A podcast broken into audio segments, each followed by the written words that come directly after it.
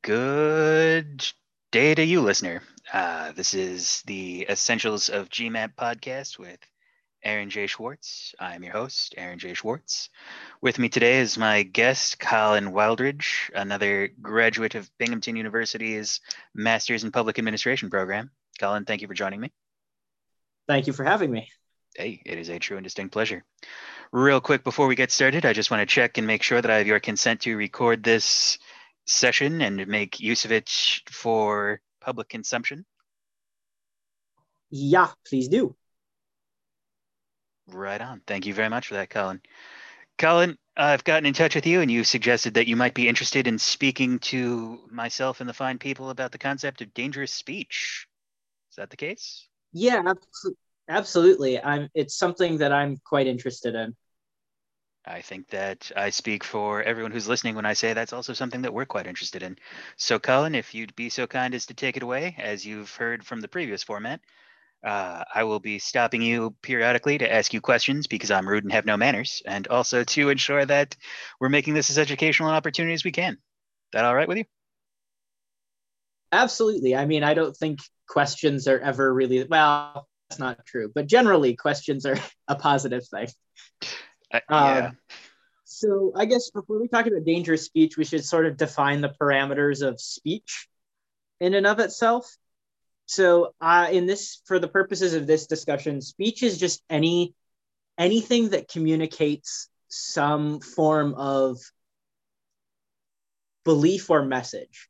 So, you know, that's anything written, drawn, painted, art, performance, speaking, signing, etc. Like any of those could be considered speech because they communicate some form of idea um, to the viewer, or actually, that's not even accurate, to the consumer of that particular form of speech. Um, and they, just as anything else in in genocide, mass atrocity prevention, to use Waller's um, uh, imagery everything sort of stacks the wood for um, atrocity, and speech is no no different than that. Um, and speech is often a good indicator of the risks of mass atrocity and genocide and just group violence in general, as well as can be any active part of the process, as well as any active part of the prevention process. But so dangerous be... speech. Sorry oh, to cut you off. So it can be both preventative and harmful, is what you're telling us. Yeah, I mean, I think you could say the same for most things in this situation. Nice. Um, but in this case, um, dangerous speech is any speech that incites or condones violence against a group by its audience. Um, that's a really general description. It's sometimes a little difficult to tell the difference between hate speech and dangerous speech. So, clearly, more clearly, hate speech is any speech that threatens or humiliates or demeans a group of people on the basis of their identity. Um, dangerous speech can be hate speech, but not all hate speech is dangerous speech. That is actually really helpful. So, what I think is um, what's really important to know about dangerous speech is that it's actually a lot more common than it's thought, and hate speech even more so. And both contribute to the possibilities of violence. Um, hate, dangerous speech, though, can happen without violence happening. It, it's it is an act in its own right um, that contributes to existing situations, and as often can ignite a, a situation into violence, but violence may not happen from it. It's not a guarantee. Um, capacity to commit violence is also very important to in judging dangerous speech.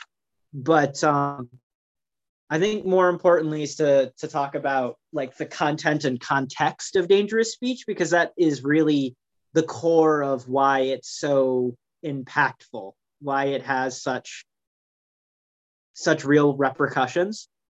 Um, and one of the most important contexts of dangerous speech is history. So, in what historical setting and with what historical um, boundaries is speech being talked about in because if you're doing if dangerous speech is being talked about in a historical context where the parts of dangerous speech the content itself is accepted as normal you will see probably a much more impactful um, outcome from dangerous speech than say someone speaking dangerously in a place that has no history of those sentiments being acceptable. Um, and so that also comes from the speaker too. So speakers, dangerous speech is most effective when the speaker is in a place of authority. That doesn't mean just political authority, but also, you know, social authority. So anyone that the audience looks up to um, is a trusted source. Charisma doesn't hurt.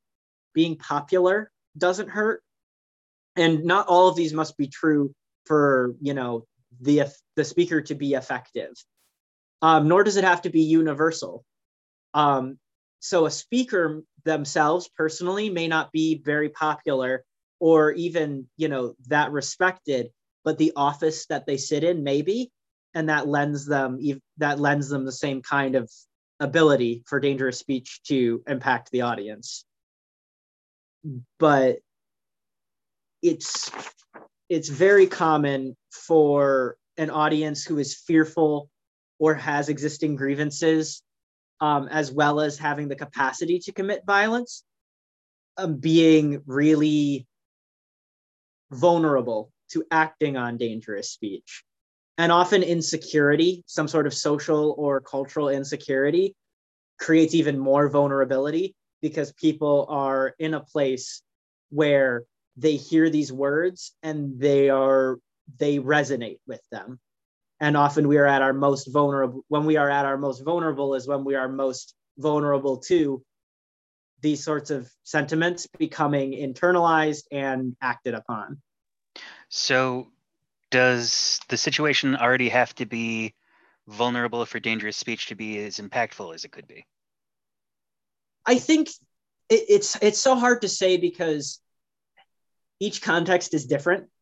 Certainly. I think it, it has it has a lot to do with um what is considered the norm and what is considered acceptable and then the capacity to commit violence. If an audience doesn't accept the sentiments being um spoken on as acceptable or normal, it probably won't be that effective because they'll reject it out of hand as being an unacceptable form of speech but if it's more considered more acceptable and something people are willing to listen to and think on and start to agree with and then they have the capacity to commit violence then i think the situation lends itself to escalating very quickly. And it's a you make a great point.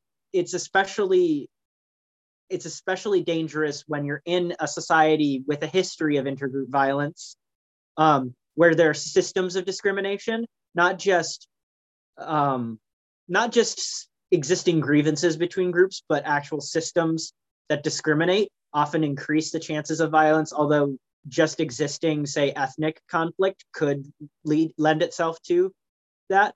Um, polarization and weak governance create a lot of vulnerability for dangerous speech to become violence relatively quickly. Um, and then also economic insecurity and recent violence are lots of indicators that dangerous speech um, could become violent. These are all also existing risk factors for forms of atrocity and genocide in general, but dangerous speech becomes even more risky in these types of situations. And by no means is this an exhaustive list. Right on. So you've used a term that I was wondering if you could go into a little bit more depth on, and that term is capacity for violence. Right. So capacity for violence means does the audience have relatively easy or at least access access to the means to commit mass violence? Um, does every human being more or less do take that. I should walk that back. Do most human beings have the capacity to kill another human being just because they inhabit a physical body or there's something sharp around or whatever, yes. But it takes a little bit more effort to for mass violence. Um, so for example, is is the audience easily armed? Are they able to arm themselves with deadly implements on a moment's notice that can be used to kill large groups of people? So, for instance, uh, an indicator that dangerous speech could escalate into violence quickly in the United States is the fact that it's relatively easy to get a hold of firearms that have the, the capacity to kill number a num a large number of people in a very small amount of time. Um, or just is the group coherent and able to strategize? So, say, let's take an audience example. Is your average, let's say, maybe concert crowd um, going to be able to create, to work in concert to kill a bunch of people quickly? Possibly, but you may see a lot of dissent because the crowd is diverse, or you may see that the crowd doesn't really have much in the way of hurting people other than their physical bodies, which isn't very efficient versus if your audience is a group that likes to think of itself as a militia could escalate very quickly because they ha- already have the capacity for that the teamwork and the interest in that sort of violence. Thank you for clarifying that it makes me think a little bit about the rwandan genocides and the way that many people during those genocides were killed with you know cutting implements like machetes or knives and so oh i'm sorry please yeah, no, no, that's absolutely that's absolutely true. Um, armament doesn't necessarily mean you, you don't just need guns. Like you need just access to the tools to make it feasible. And more importantly, to have one person but, on the basis of how we define genocide and mass atrocity, generally one human being acting alone can kill a lot of people that's not necessarily a mass atrocity. Generally, you need coordination of a group. And so, if the group is able to arm itself with tools, axes, whatever it is that they can get their hands on, and are able to commit that violence and are open to doing so, that's a capacity for violence. The, the, the easier it is for them to escalate, the more capacity there is for violence, which is in some ways a grand generalization on my part, but for the purposes of this conversation, I think that is a decent understanding. Thank you for that. And I absolutely understand the need for certain levels of generalization because too much specificity would make essentially this conversation useless to people. So I thank you for yeah, being willing to do that. Um, and I really appreciate the way that you made the distinction between a single individual engaging in an atrocity like say the person responsible for the Christchurch shooting in New Zealand versus much more organized efforts that involve organizations. Right. And you you can have these sorts of instances feeding into each other. A hate crime can often be an indicator or a risk factor or even an accelerant for mass atrocity, even if it's one person. Like you're saying, like the Christchurch example, was absolutely a hate crime, was absolutely an atrocity and an affront to human dignity, that also presents itself as a risk for larger mass atrocities.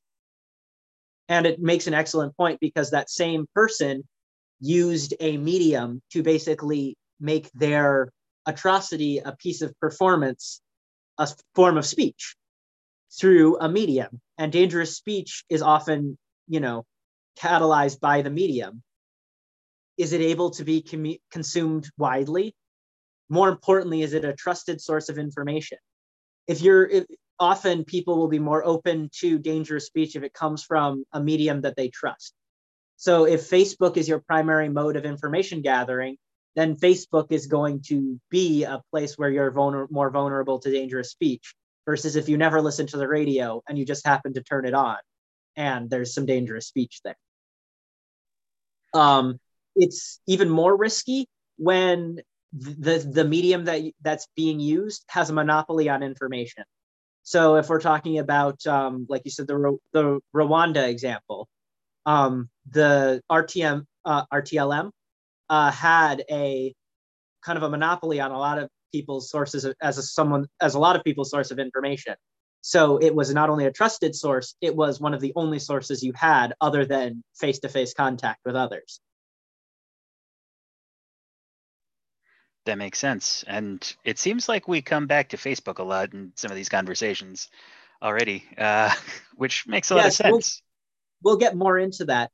But then you also have the dangers of what if a source is also um, rhetoric and the also just the rhetorical tr- um, not tropes but the the aspects of rhetorical information such as um, i hate to hone in they i think they get a, probably too, more publicity than they should even in the modern day but nazis were master masters of propaganda creating trusted news sources putting a monopoly on information from the state and more importantly knowing how performance art and music elevated their message they they used these different areas that make people vulnerable to dangerous speech to put out a toxic message in a context where people were vulnerable, where they were afraid, had grievances, a capacity to commit violence, were insecure in a highly polarized society.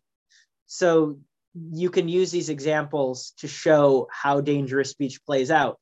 And unfortunately, in the society in the United States, that is a really cogent example. But it does it isn't just limited to European and white American context. It's it these dangerous speech plays out across countless societies regardless of their makeup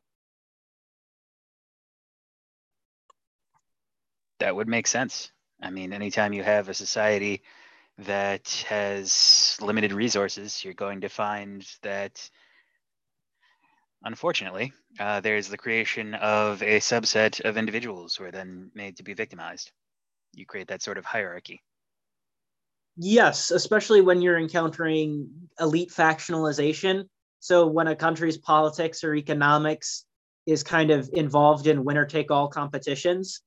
So those who are the winners generally need to deflect some form of responsibility to keep those that allow them to produce resources um, away from punishing them for hoarding resources.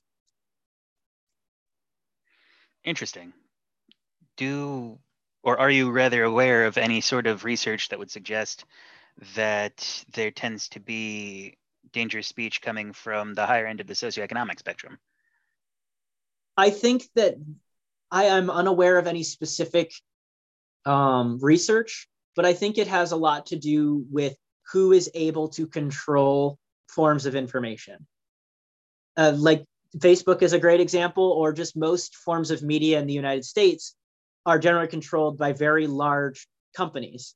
And so even if that information is pro-social or the content creators on those mediums are pro, are sending pro-social messages, they're still under the, the control and the discretion of people who are in positions of economic and, and political power or potential political power. That would make sense. I think a little bit about the sort of systems that need to be in place for these sorts of crimes to really be committed. And I think in particular of Rachel Brown and her work with Sisi Ni Amani in Kenya to try and avoid future elective, excuse me, electoral violence. And so, it's yeah, it's great that you bring her up because when I was learning about dangerous speech, I, I was learning it from her, mostly her work. And also, I spoke to her in person and we had a lot of conversations about this. Nice. I also got a chance to talk to her. She was really great. If you haven't had the chance to look her up, I would very much recommend doing so. I'll try and find a link or two to throw into the uh, episode notes. But what was fascinating was going back to it, it wasn't necessarily those from higher socioeconomic classes who were responsible for the crafting and mass spread of the messages, but it was companies and you know folks at the higher end of the economic spectrum who controlled the mediums, as you were pointing out, that allowed for this contact to be going on and for the misinformation to be spread quite as quickly as it was. Absolutely. A grievance or a, a violent ideology can arise from any class background, but often the, the people in charge of information itself are in the status of elites. Um, I think the next thing that's really important is to just identify the basic content uh, content that is very common to most forms of dangerous speech. Of course, all dangerous speech takes on the cultural and situational trappings of wherever it is. Um, but there are generally some common themes found throughout the content. If you don't mind me moving on to that, I would be offended if you did not, my friend. Please feel free. so often, just a, a, short laundry list of the smaller things, like um, it generally is simplistic, overly so, to the point of almost being false. Um, dangerous speech tends to be easily digestible. You don't have to do much thinking to understand the message. Um, it generally creates concrete group identities also. So it's an us versus them mentality. You know, it's very clear who is us, it's very clear who is them, and disregarded any form of middle ground or gray area. Um, and it sets up nicely for a two sided conflict. Um, it makes discrimination and division seem like normal and acceptable. That is one of the major factors is it it says not only is this real it's what's happening and we need to mm, we need to see this division as as sort of if not acceptable at the very least unavoidable. Um you taking another us um, example is often you'll find um and this is not this is regardless of um ideology it seems is what political spectrum you what side you fall on. It seems to be the idea that in our society it's normalized to believe that divisions between people of various ideologies is absolutely normal and unavoidable. Um, that there's no real effort that should be put into bridging any gaps between ideologies or people who hold those ideologies it's just how things are so it's the normalization of misinformation while expertly crafting the us versus them mentality by creating very clear and distinct factions. Yes, factionalization is a huge part of this because without that factionalization, you can't strategize and commit violence the, on the same level like we were discussing. That would make um, sense. It also does harm. Often it's directly emotionally harmful, regardless of physical violence um, to the the targets of dangerous speech and it tends to inspire others to think in dangerous ways about members of other groups so it's it it makes violence possible is really some of the the most it's the purpose of the speech really is to make the violence possible but part of that is is dehumanization um and that's another main a main factor is it weaponizes stereotypes. So often when you get human groups interacting, stereotypes develop. And while they're generally probably not very positive things, they are sort of a sociological um, commonplace from the historical record and um, and the anthropological record. We can see that in many, many, many societies, um, not just European ones, the development of stereotypes between groups was relatively common. Um, but this turns those stereotypes into a way to identify another person based on their group and then to think of them as subhuman or outside of humanity. Often people will be characterized as pests, rodents, animals, pollution, disease, um, parasite, alien, disaster, or some form of supernatural threat that makes them not only subhuman but outside of the hu- outside of humanity entirely. Um, and it doesn't always have to be blatant either. It can be coded in such a way that is not always easy to spot, like calling a group, saying a group is invading someplace or is a flood or a horde, that sort of thing. Or say we we often use it in terms of class also in our society like um in at least in the past if you talk about like calling somewhere a hive of crime for example it uses these words that set some human beings outside of humanity in some way or make them less human, which makes people more willing to commit violence. It's been found that the less human an opponent is seen as, the more likely and more probably brutal the violence can be. So, speaking of that, I think with that exact description of Richard Nixon's Southern strategy, with the way that he sort of tried to shift the public perception of poverty, because what had happened was if you think back to, say, the Great Depression, when you we thought about poverty, we thought about a problem that needed to be solved. We didn't criminalize, we didn't otherize, we didn't sort of necessarily characterize those in need as being inferior or inhuman. Yet it feels like, and please stop me if at any point I'm, you know, being hyperbolic or going down a track you don't necessarily agree with, but it seems like what was going on there was aspects of dangerous speech because suddenly poverty became something that needed a war enacted against it, right? And absolutely. um, you make a great point because that's part of a larger use of dangerous speech in the political field. Because during the the like you were talking about the Great Depression, not only was it a society wide problem, like unless you were living in the most rarefied, you know, uh, parts of society, you saw poverty. You saw how the Great Depression affected others. You felt it probably yourself in some some way. Not everyone lived in bus um, dust bowl poverty, but people felt the poverty, and it was seen as we're all in this together. We must take care of it. Was there still divisions based on often race? Yes, absolutely. Racism didn't stop during the Great Depression, obviously. But it was it was like you said, it was a much more communal struggle. But then by the time of Nixon, if you look at the context of the Cold War, not only was did there have to be a war on poverty, a criminalization, all these sorts of things, you seeing the beginning of also the Black Power movement. You're seeing the beginnings of people starting to come into their political voices. And also, those people tended to be more sympathetic to communism because communism, in theory, serves those who are who have suffered in poverty and and gives power and political act political um sorry don't even think of the word.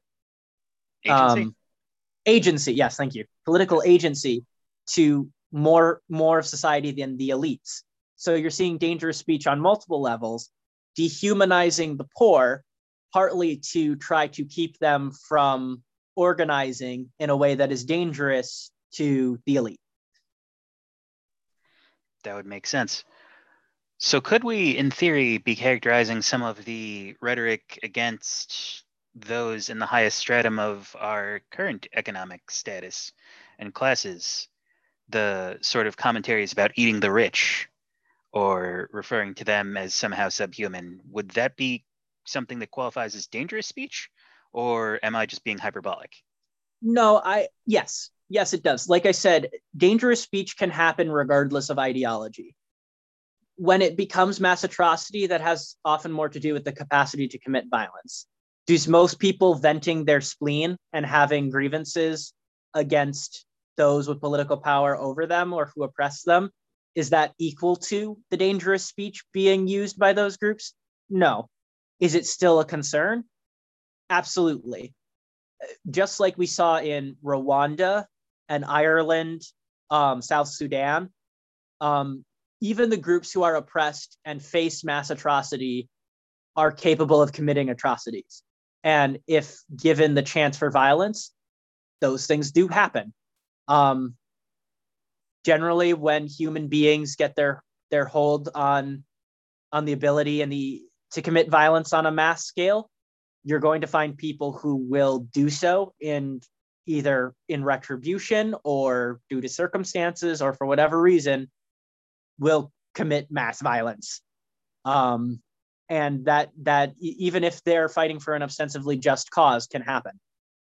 So it's something to be aware of how dangerous speech forms the way we think about issues, even if, in a moral sense, we believe it's on the right side of an issue. So that's interesting. That goes along with another theme from episode one, where Ian and I were discussing the difficulty, especially as we move more into the contemporary era in certain genocides and mass atrocity situations, between identifying perpetrator versus victim. Because it seems like in certain instances, like in uh, Bosnia and Herzegovina, in Rwanda, perhaps, in other nations, that it became difficult at times to identify precisely who it was that was the perpetrator and who was the victim. And at times, it seemed like those roles would switch. Yeah, I mean, that's the thing is, unlike what a lot of in, and I'm speaking only from my point of view and my background of the sec- segment of culture that I come from in this country, but there are no perfect victims. Is you know is is someone who has uh, had oppression and mass atrocities, violence, mass violence targeted against them, a victim of it? Yes. Are they still capable of being a perpetrator of mass violence? Yes. So in cases, you can have people who are both the perpetrators and victims of mass violence at the same time. Does that make it much harder to follow up on accountability? Yes, because often we live in punitive systems where the difference between a victim and a perpetrator is very clear cut and needs to be clear cut for those systems to work. So it's it's a lot more difficult to punish someone when you also see them as a victim of something. So that brings an interesting question to my mind. I think about transitional justice mechanisms and many of them being the follow-ups to attempt to prevent reoccurrence of mass atrocity and genocide. And I'm wondering if you are familiar with any um, sort of areas in transitional justice that meaningfully address dangerous speech. Um, yes. I mean, there's a lot of really interesting work going on. Social media has opened the floodgate, the floodgates for dangerous speech, but also for the capacity to build community solutions to trying to deal with them. And often that comes down to more speech, um, to be honest, to set new norms, which we can, which, you know, is part of the main, the main body of how to counter dangerous speech is to keep talking and set new norms. Um, I agree with you and Ian. Often it's found both in the research and just in general that censorship really doesn't work. It generally sets a precedent, if not is immediately used to shut down oppressed voices already. So creating new avenues of speech, but also cultural healing processes that change the way people the the real problem with dangerous speech um, is it creates this narrative this way of thinking that is very dangerous and creates violence like we are talking about dehumanization but also tends to create guilt attribution so it paints a group as being guilty of some past or future crime and then create stories around how these things happen. So, for example, German rhetoric in the 20th century often blamed, actually, not just German, but Christian European rhetoric tended to blame Jewish people for societal hardships. So that's a th- that's a guilt attribution, and then paints a group as a threat. So says that this group is simultaneously weaker than us, but also stronger than us, and is a threat to our very existence. It's not just a threat to our interests, but our existence is generally the level it gets to. And more often than not, it accuses them of what we want to do so that we're we're in the right. They want to kill all of us, so we must kill all of them. And so it needs to be almost a, a de-radicalization, a, moving from a place where your whole world is painted by this to a world that isn't. And that's not easy, but those cultural healing processes can help. So Ireland is a good example of where some of those those ideas are trying to be implemented to bring these two groups that see each other as anathema into common space. Or Rwanda is where they're doing a lot of those processes. That is some of the most powerful examples of that work of how hard Rwanda is as a society trying to change that narrative. Is it always does it always work? No. Are there problematic aspects that can that can occur? Uh, yes, especially when a state is involved that is in some way either a direct successor or a transitional justice affected version of the state that is responsible for violence, yeah, that can create problems. That makes a lot of sense. Are no, that's not how I want to ask this question. Is it the responsibility of governments to try and keep a lid on dangerous speech, or is that something that's better left to nonprofit, the excuse me, the NGO field? Is it, you know, on the individual? How how should that most meaningfully be engaged? I think it has a lot more to do with what what will be most impactful in that particular to X particular audience. So I think you have to engage all areas, but the same in the same way dangerous speech isn't really effective from an untrusted source or an uninfluential source. Same same difference. So let's take an example of in the United States, if you had the government speaking to a group that feels that the government is is a is a source of their problems, then it's going to come off as disingenuous, even if it is, you know, in an, a commitment to countering mass violence. But for people who do trust the government, the state, then that could be a very effective message. Or if a community leader, you know, was the one trying to combat this speech, dangerous speech, the community where they're respected, that could be very impactful. But if they were to go to an outsider, someone who doesn't live and fi- and isn't a part of that community, they may be not effective at all. So I think it, it has to engage every every area of society targeted to different audiences. One size just doesn't fit all. That makes sense. Can we talk a little bit about the ways to directly counter dangerous speech before an atrocity or mass, prov- or, wow, before an atrocity or genocide were to happen?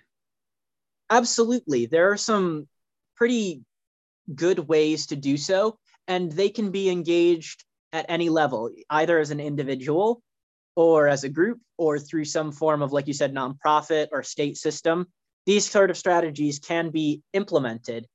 It's just, it's it's difficult because you don't want to introduce you know new norms of violence so you have to be you have to think hard about what you're saying when you say things but some really basic things that can be done are um, don't let people be silenced. Often, before mass atrocities, perpetrator, perpetrators will try to silence their opposition. So, using your platform to promote voices, especially those who are from groups that are being targeted. More importantly, you know, centering those groups often proves the most effective means by which to do so because that's where the experience is, but that also creates feelings of sympathy too and and kind of engages people in a new conversation. But that also goes for the dissent in the op- dissent within the group. It's really important to try to protect moderates within the groups who are starting to mobilize towards violence because they are an in-group member which means they have a little more influence and clout and they help to create a norm of nonviolence or trying to dissent from the group's activities within the group. And often they're amongst the first to be targeted as well because they create a hiccup in the narrative. So these sorts of people who would be viewed as traitors, it's important to protect them too, even if we don't agree with them. They create a way to slow down the processes of violence. So we should be looking out for moderates from the in group, is what you're suggesting. Absolutely. Hel- helping them to speak out, encouraging them to speak out, and then protecting them from the repercussions of speaking out. So showing solidarity. So, for example, if in this country we see a lot of the viol- most violent rhetoric coming from um, what is called the alt right. Um, so, people who are within the conservative factions that are seen as sort of a, a rough conglomeration of these groups or connected to these groups. Um, if they're willing to speak out, even if they don't have the best track record, even if we don't agree with them, even if they're often wrong, but they are speaking out against violence, it's important to keep encouraging that behavior because then they can pull parts of parts of the group away from violence. So, in the case of, let's say, Republicans, moderate Republicans who basically are now being called traitors for trying to indict the former president or speaking out against violence on January 6th. They are pulling group part of that base away from this violent rhetoric by condemning it. Are they always right? Are they, you know, I leave it up to you to take a moral stance, but it is important to have those voices doing what they're doing. They may not always be right, but they certainly are alt right.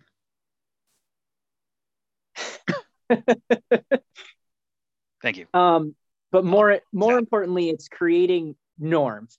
So speaking out in ways that set norms that are not violent, that are trying to create um, some level of de-escalation.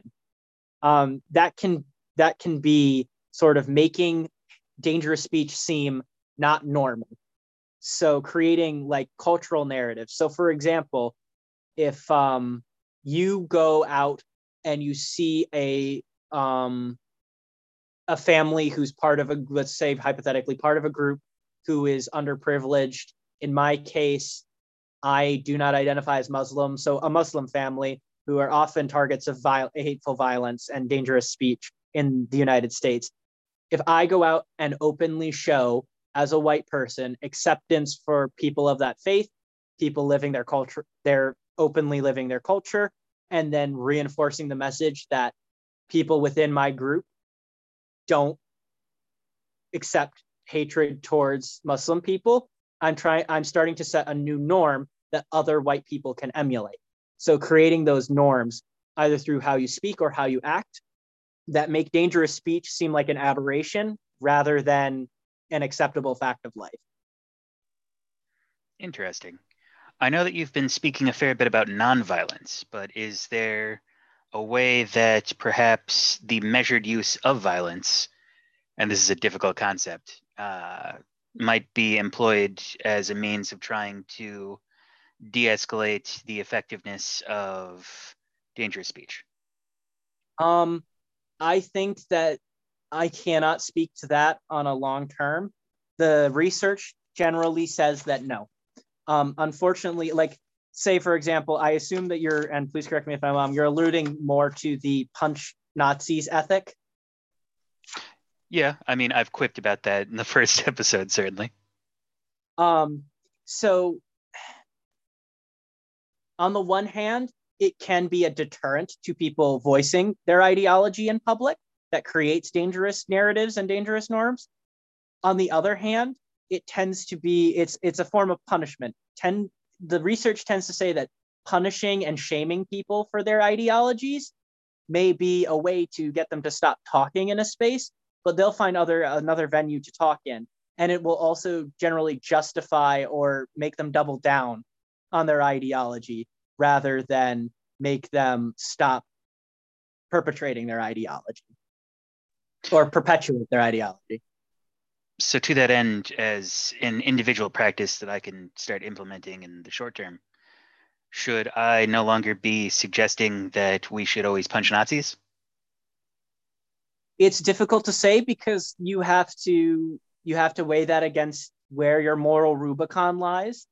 If you know it's it's difficult to say where the boundary lies between where nonviolent means will not achieve an end, a just end, and where limited or you know targeted violent means must. It's that's a really difficult place to to make a determination. Um, it just does not seem in terms of speech that shaming, punishing, punching has much of an effect on making someone change their mind or changing that norm. It tends to just justify or drive them underground, or in an even worse case, make them double down and find even more dangerous ideologies or spaces in which more dangerous ideologies live. And then they'll go down that even further down that rabbit hole towards more violent, more more speech that leads them towards violence. I'm not yeah. saying that it's necessarily necessary to be friendly and buddy buddy with people who express hateful or violent rhetoric but it just it, it may it may not be that a long-term solution is to punch all of them. But that is a that is a, you know everyone listening you have the ability to you know you have your own agency so do you know what you think you must but it doesn't seem to be terribly effective in terms of speech. Gotcha. So instead of advocating it as a consistent approach suggested is more of a tempered uh, self protective or community protection approach. Always punch nazis if they're actively a threat for example. If if if nazis are walking down the streets with torches and pitchforks trying to lynch someone, then yes, I think perhaps punching a Nazi might be a very effective means in which to deal with the situation because much like any measured violent approach in genocide and mass atrocity prevention, sometimes targeted violence is necessary to save human lives. Um, it doesn't necessarily mean it will change the perpetrator's mind. It will just save human lives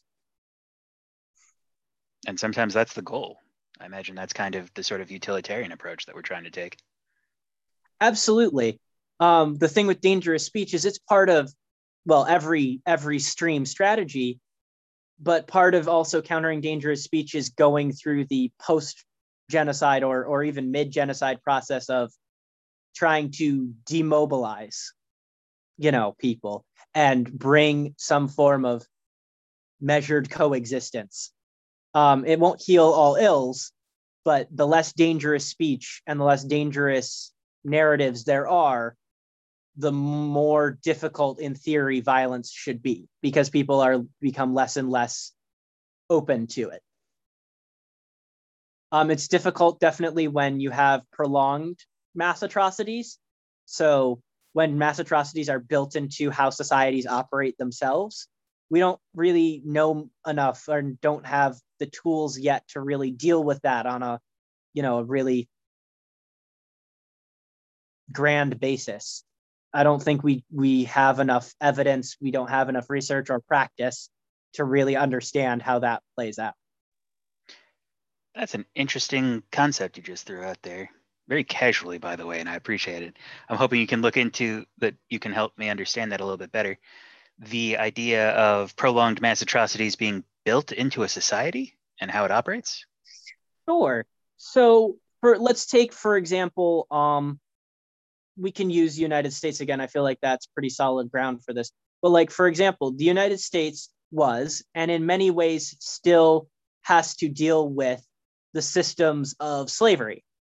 Slavery is at, at the very least a mass atrocity crime, if not a actively a genocidal crime.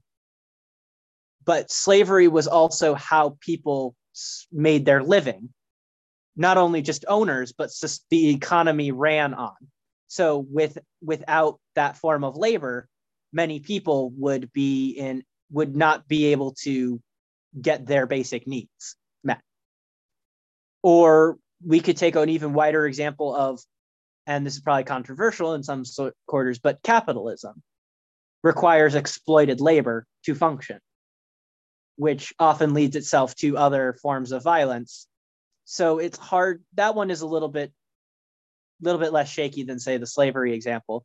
But when a society or when a society has built these mass atrocity processes, um, like, and even often they link together. So slavery turned into something else.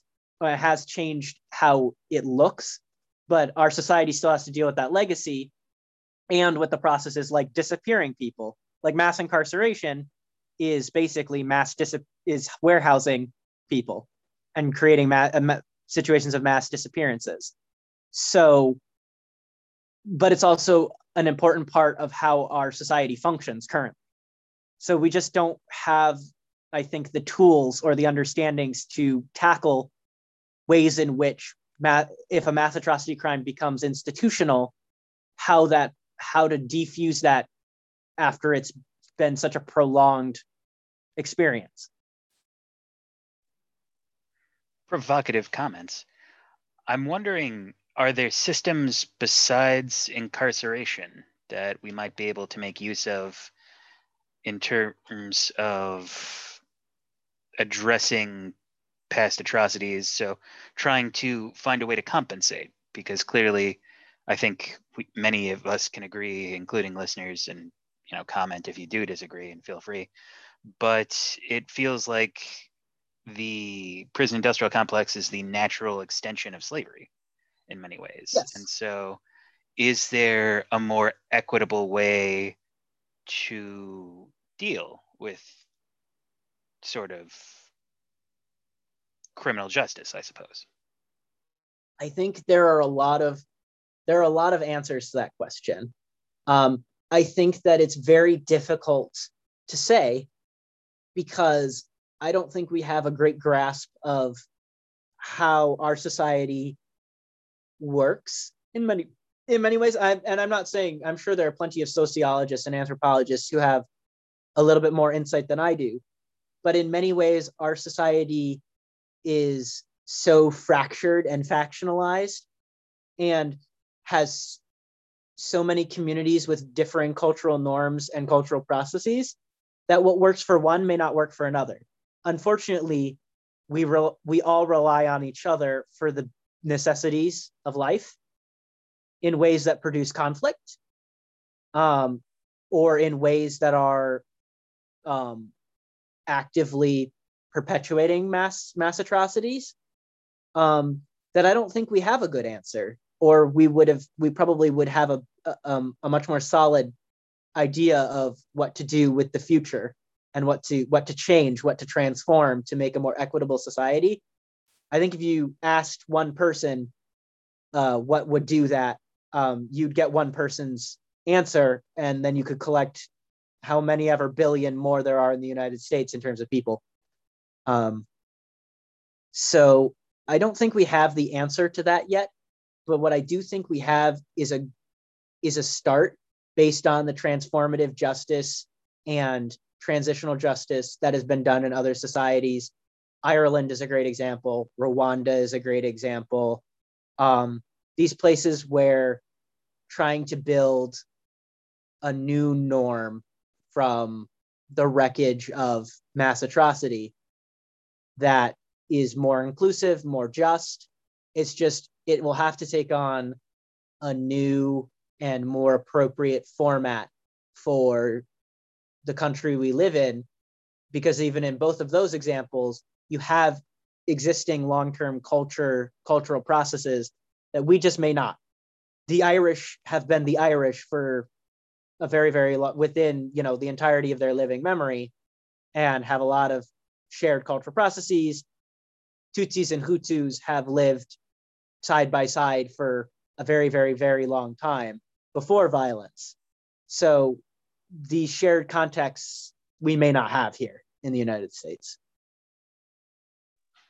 That makes sense. So, in terms of trying to alter the way that factions interact with one another, because I don't think it makes sense to try and make us all one people and whitewash lived no. experiences.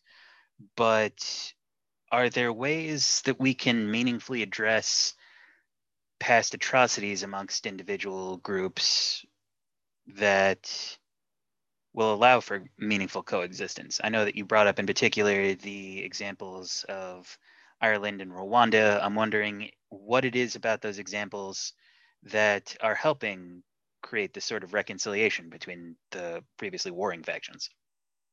Um, concentrated and targeted efforts to bridge gaps and to bring people into better knowledge about each other and in co- build points of commonality. Uh, I'm not an expert in either, but I did do a project on Ireland, for example, where there were concerted efforts for young people to spend time at like a summer camp type situation where they learn about each other, they learn about each other's cultures, they see each other's common humanity. And the process works both ways. So the Catholic youth would be learning about the Protestant youth and the Protestant youth about the Catholic youth. And in a in an environment where conflict leads to discussion, conflict doesn't lead to violence. Um, and so it re- but it requires some concerted effort in both directions. It requires open acknowledgement about the importance of doing this. And that doesn't need to be a universal acknowledgement of the importance or a universal um, valuing of it, but there needs to be the effort out there publicly being done and being shown to be important. So I think that we begin that process by finding ways to publicly um, learn more about each other if we're using those examples and to find ways to build commonality common build an understanding of common humanity um, and also to to to start defeating misinformation. And i think a lot of what the united states is facing in terms of disinformation is misunderstanding the past and not only our own past but the pasts of other people. And part of that is fantasizing or romanticizing pasts. And that is regardless of ideology or stance. Um there unless you know we find some you know unknown.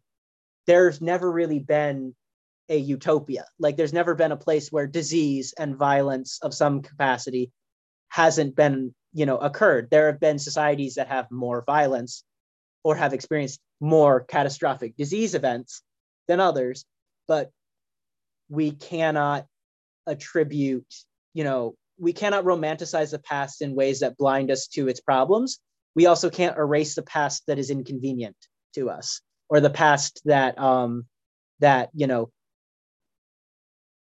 we can't rose tint it. So in the united states we have to be very clear very honest about the history of slavery about the history of colonization um but also about the histories of you know our own our own ancestors. So you know not everything would was just better back in you know x time period always. So it, it's hard to say and this is the part where i i think i would probably seem a little more controversial is i think it's very common in at least the very liberal spaces or even you know almost you know the radical left spaces i've been in for sort of a romanticizing of um, really ancient pasts or just um, the past in general before um, colonialism or industrialization or whatever in ways that I think lend themselves to possibly becoming those parts of dangerous speech, like attributing of guilt and creating a, a sort of uh, uh, everything would be okay except these people ruined it, or everything would be okay because this this practice makes everything bad. Is it's becomes so general that I think it tends to start lending itself towards the creation of dangerous ideologies. It may not become it, but I think it's something to start thinking about. That would make sense. I think about, as you were describing that, Bosnia Herzegovina and the Republic of Srpska and the way that they've, in the aftermath of the mass atrocities and genocide that have gone on there, decided to simply segregate their populations in a way that different ethnic groups simply don't interact with one another. They don't go to school with one another, um, with the possible exception of the city of Brčko, uh, where it seems like the very strategy that you're proposing has actually been having some meaningful good there. Yeah, if that is a strategy that is agreed upon that creates a situation of at least some form of nonviolent coexistence, I think it's a possibility. I think it just depends on the situation, how people interact. I think that in some ways it's much easier when you're dealing with an ethnic conflict because often those ethnicities are connected to a geography. People within an ethnic group interact with their own ethnic group and are able to find that sort of are able to find that commonality and are able to maintain that level of segregation in a way that allows them to fulfill their basic needs. so that you don't need to interact with another ethnicity. Um, I think that becomes a lot more complicated when you start running into race, um, because race is far more obtuse um, a construct than ethnicity, because ethnicity tends to just be rooted in shared cultural practice and in um, a common language or geography, religion, sort of these sort of cultural, these shareable, ongoing, and um, sort of very connecting cultural processes. Whereas with race, you have disparate cultures all being lumped together into one category that is just non-descriptive. It doesn't it doesn't approximate any form of real cultural information other than creating what is essentially a caste system that is just a good byword for levels of privilege versus an ethnicity which can create a situ- the same situation. But on the other hand like you said you can also go in your hometown so let's say in a place and be with people who are just like you share the same language values and beliefs. You can all get your basic needs without interacting with someone from another ethnic group and all is honky dory except for maybe some ethnic tensions in which case you might get violence. But i don't think that's necessarily a viable solution based on the population makeup and just general cultural and historical context of the united states that makes sense um, i think that you have just however set up the uh, possible next episode that you could come and speak to us about, which engages the differences between racial and ethnically based forms of violence when it comes to genocide and mass atrocity prevention. I think that that would be something that folks would be pretty interested in hearing about if that's something that you would care to speak about in the future. Um, I would definitely be interested. Yeah. Thank you. Solid. It's my pleasure we're approaching, if not surpass, the hour mark, and I want to be respectful of your time and that of the listener.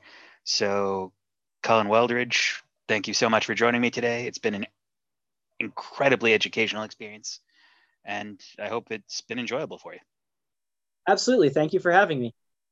It's my pleasure. And as always, dear listeners, if you have any questions, concerns, or critiques, we'd love to hear them. Feel free to shoot it to me at ASCHWA48 at binghamton.edu. That's ASCHWA 48 at binghamton.edu. Collin, thank you once again and have a great day. Thank you.